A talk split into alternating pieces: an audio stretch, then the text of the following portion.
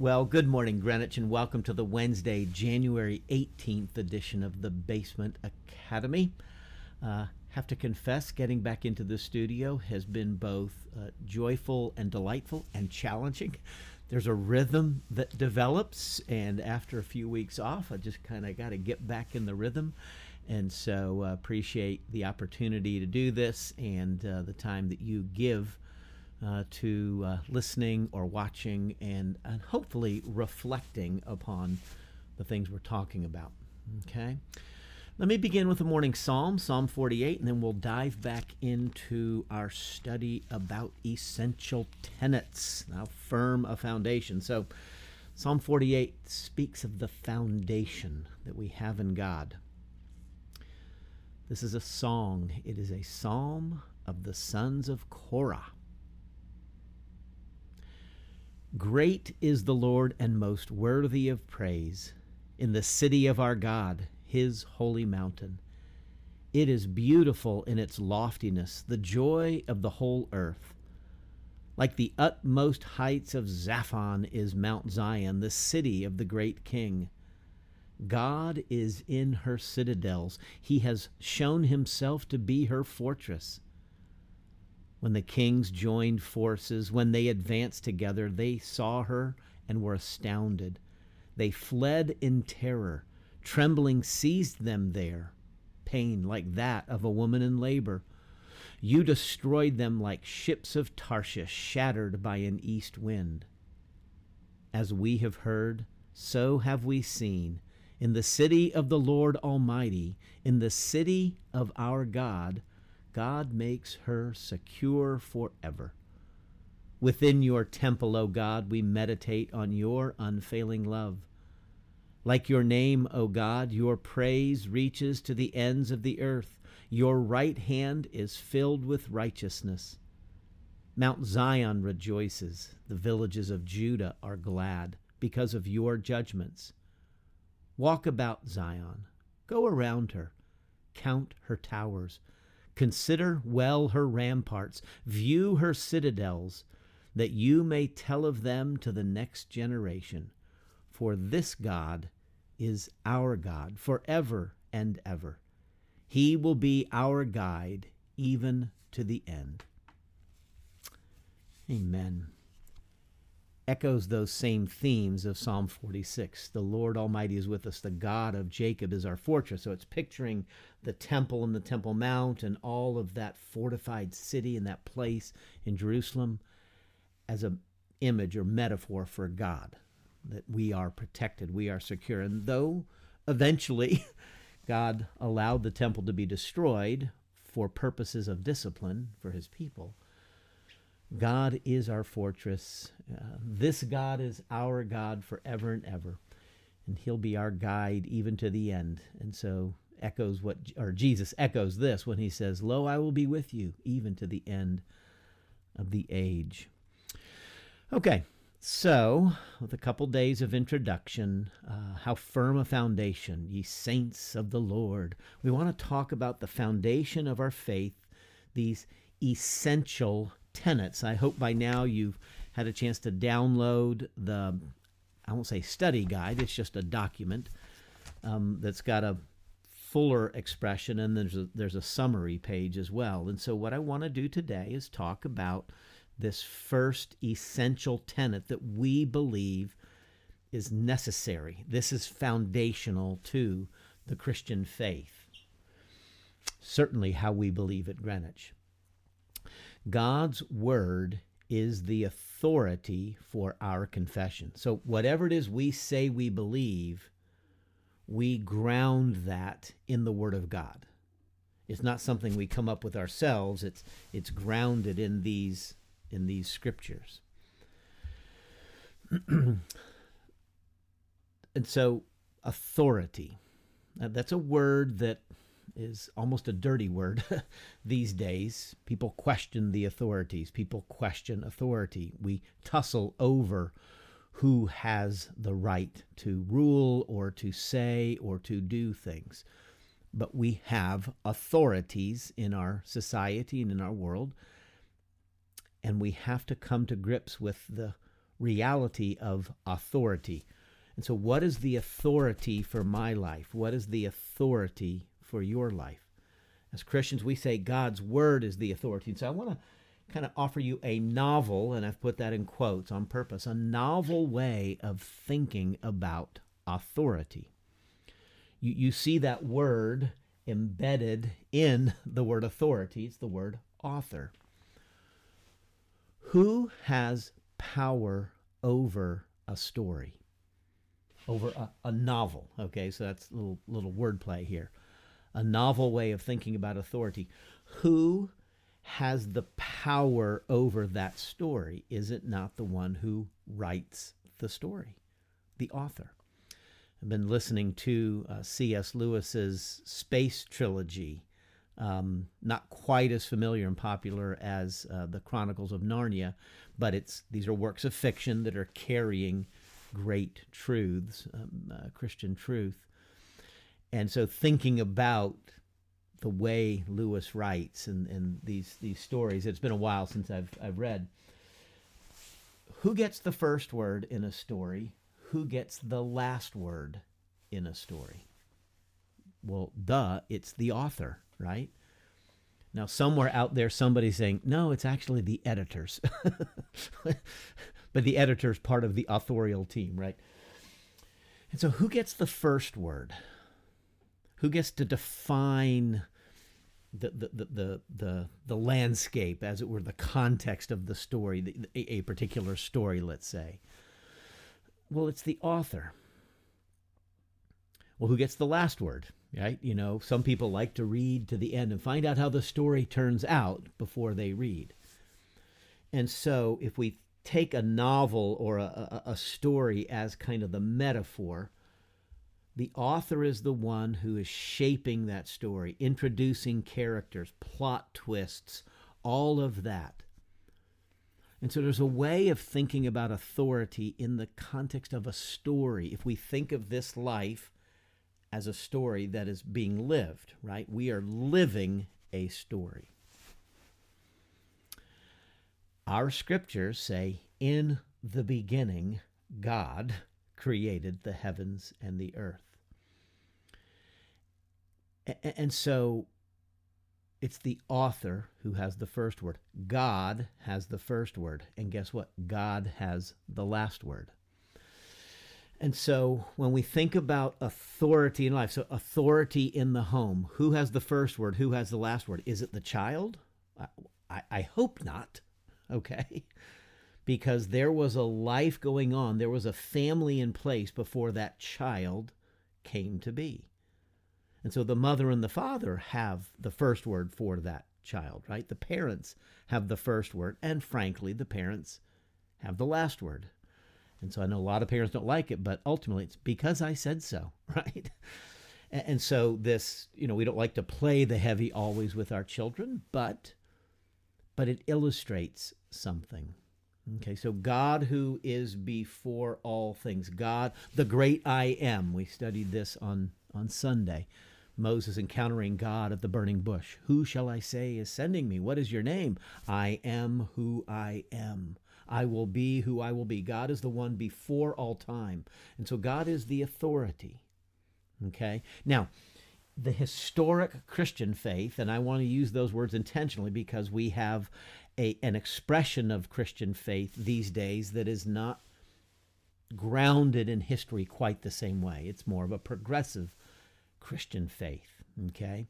But historic Christian faith asserts that God's word is the ultimate final authority for our faith, okay? Now, when we say God's word, some people may think, oh, we're just talking about the Bible. We are certainly talking about the Bible, but we are not exclusively talking about the Bible. There is the written word, the scriptures, the sixty-six books of the Old and New Testaments that come to us in written form. There are manuscripts that stand behind this. These were not invented out of thin air. They, they, they come, we receive this text, okay? The, the, the, the Christian community receives this text. our, our Jewish sisters and brothers received the text, right, from Moses and the psalmist and the prophets, et cetera. And so the written word is our authority. We, we believe that God's word is our authority, but these written words also point us to what the scripture calls a living word, Jesus, the word made flesh. And so this is our Christmas celebration, what we call the incarnation. We read that John chapter one, in the beginning was the Word, the Word was with God, the Word was God. He was with God in the beginning. The Word became flesh and made his dwelling among us. And so Jesus Christ is the incarnate, the embodied in physical human form, the Word of God. So that everything Jesus says is the Word of God. Everything Jesus does is an expression of the intent and heart and mind of the author of the story. And so you, you can picture life as a story. And so God creates, and then, you know, there's order in creation. We, we read Genesis and the seven days of creation. Then God makes man and woman in his image to live in the garden, to be fruitful and multiply, and then something happens. The plot twist happens early as they reject God, and then the story is on. And so the story of salvation, the story of redemption. But it's not just a story that sits out there as fiction. It's, this is life, okay? And so the life we are living, as Christians, we affirm and we assert that we are living this story. So that the things that are happening in our world can be understood best by understanding the nature of the human family, the nature of the human person, the nature of um, spiritual realities, that there are other forces at work, other beings at work, angels and demons and the like, and that Jesus, the living word, came into the story. Okay? And so the Word became flesh, so God himself stepped onto the stage of human history. And then in those those years that Jesus lived and taught and then died and rose, the story changed. That's the pivot, okay? And so we affirm that not, not out of wishful thinking. We affirm that out of a, a, a study, an intentional study of these written words.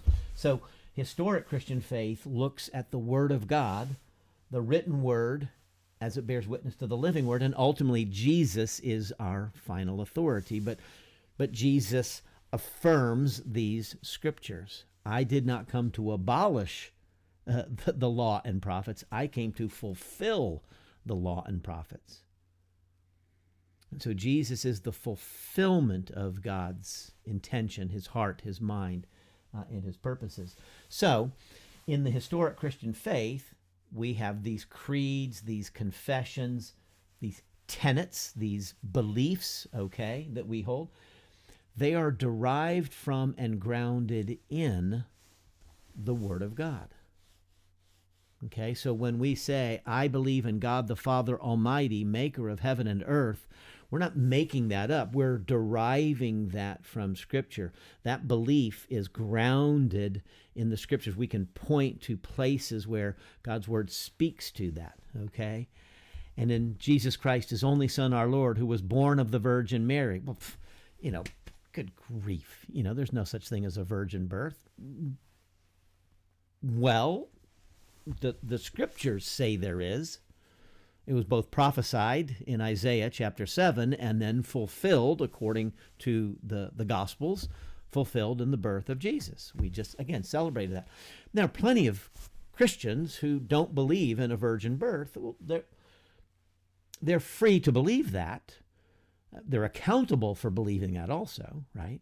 So, so they're free. You know, Adam and Eve were free to take of that tree, but they ought not have taken of that tree. That was not the will and purpose and mind and heart of God, but they did. And so someone is free to deviate from the revealed Word of God. But historic Christian faith affirms things that are derived from and grounded in these Scriptures because we believe the Scriptures, as they bear witness to Jesus, but these Scriptures also are our authority. we submit ourselves to that that that that authority. So whenever we're talking about these various beliefs, okay, so this essential tenet about the authority of God's word, it is a grounded, it's not just an opinion that I'm making. This is something we have received, this belief system, and we can point back to. And so I, I um, in, in our essential tenet document, says we glorify God by recognizing and receiving his authoritative self-revelation. God reveals himself to us through these scriptures. So we glorify God by recognizing and receiving his authoritative self-revelation, both in the infallible, infallible means without fallacy, without error, in the infallible scriptures of the Old and New Testaments, and also in the incarnation of God the Son. And so again, the, our essential tenet document, you probably already read this by now. If not, just go ahead and read that first little section. And so the written word, we honor God by believing and obeying his word, by receiving these words, the word of God, as our authority. Now, we're going to talk tomorrow about how this authority of God's word gets tested and challenged. And, and so I'll, I'll save that for then. But um, Adam and Eve were supposed to believe God's word, that you may eat of any tree of the garden except this one. They were supposed to believe God and obey God. They did not, and there was great consequence. Um, when uh, Moses led the, the children out of Israel, and they were going to go up. God had promised uh, the, the people that they would go up to the land of Canaan. All right, it was promised to Abraham and his descendants. And so Moses sent out twelve spies, and ten of the spies came back and said, there's not a chance. We can't do it. Uh, there's we're, we're like grasshoppers, and they're like giants. But two of the spies said, whoa, whoa, we can do this. Joshua and Caleb. God said he'd be with us. Let's go. But the people listened to the ten spies, and God said, oh, okay, have it your way. And so the way, so they get the forty years of wilderness wandering, right? It was a short distance, but God caused them. So in Deuteronomy eight, be careful to follow every command I'm giving you today, so that you may live and increase and may enter and possess the land that the Lord promised on oath to your forefathers. So do you hear that? You be careful to follow every, so believe it and follow it. Remember how the Lord your God, this is at the end of the forty years, right? Remember how the Lord your God led you all the way in the desert these forty years to humble you and to test you in order to know what was in your heart, whether or not you would keep his commandments. Hear that? The forty years wilderness wandering was to humble them, to test them. Are you going to obey or not? He humbled you, causing you to hunger, and then feeding you with manna, which neither you nor your fathers had known, to teach you that man does not live on bread alone, but on every word that comes from the mouth of the Lord. Well, that, Jesus said those words, I thought. He did say those words, but he was quoting this. So when Jesus is in the wilderness being tested, and the devil comes to him, tempts him, turn these stones into bread. Ah. Man does not live on bread alone, but on every word that comes from the mouth of the Lord. That, that ultimately our call as those made in God's image is to listen, to receive, to believe, and obey the word of God. Because God is the author of the story. God has the first word and the last word on us, and he intends for us to, to, to find joy in that obedience, find joy in that relationship with God. Um... The psalmist in Psalm one oh five got that marked off, and so it's a great, it's a long psalm. I won't read the whole thing, but right at the end, it is talking about the whole wilderness wanderings and everything went on. For he remembered his holy promise given to his servant Abraham. He brought out his people with rejoicing, his chosen one with shouts of joy, bringing them out of Egypt. He gave them the lands of the nations, and they fell heir to what others had toiled for. So the psalmist skips over the forty years. He brought them out and then brought them into the promised land. He gave them the lands of the nations that they might keep his precepts and observe his laws. God brought them out of Egypt. God, God brought them into the land of promise that they might be a people who obey his words. Um, Jesus, in his own teaching, if you love me, you will keep my commands. As he commissions his followers, go make disciples of all the nations, baptizing them in the name of the Father, Son, and Holy Spirit, and teaching them to obey everything I've commanded you. If you love me, you will obey my commandments. If my word abides in you, if you abide in me and my words abide in you, you will bear much fruit. And so there is this great theme that is runs throughout Scripture of hearing the word of God, hearing the voice of God, believing the word of God, trusting the word of God, obeying the word of God. So we'll, we'll lean more into that in these coming days. But let me start there. God's word is the authority of our lives, the authority of our beliefs, the authority of our confession. And may we delight in believing and trusting and obeying his word. Amen. And so, Father, thank you for your revealed word. Where would we be without these scriptures? How they have guided us. They are a, a lamp and a light to our feet, to our path. They are joy to our hearts. Most importantly, they guide us to Jesus, uh, to the Savior, the living incarnate word. And so help us to be renewed uh, with our thinking, be transformed by the renewal of our minds. And so guide us into a deeper love of your word, a deeper embrace, and a faithfulness to your word. Thank you for this essential tenet. Thank you for those who've come before us, who've guarded the, the sacred trust and belief. Help us to, to honor this uh, in our own lives and certainly at Greenwich.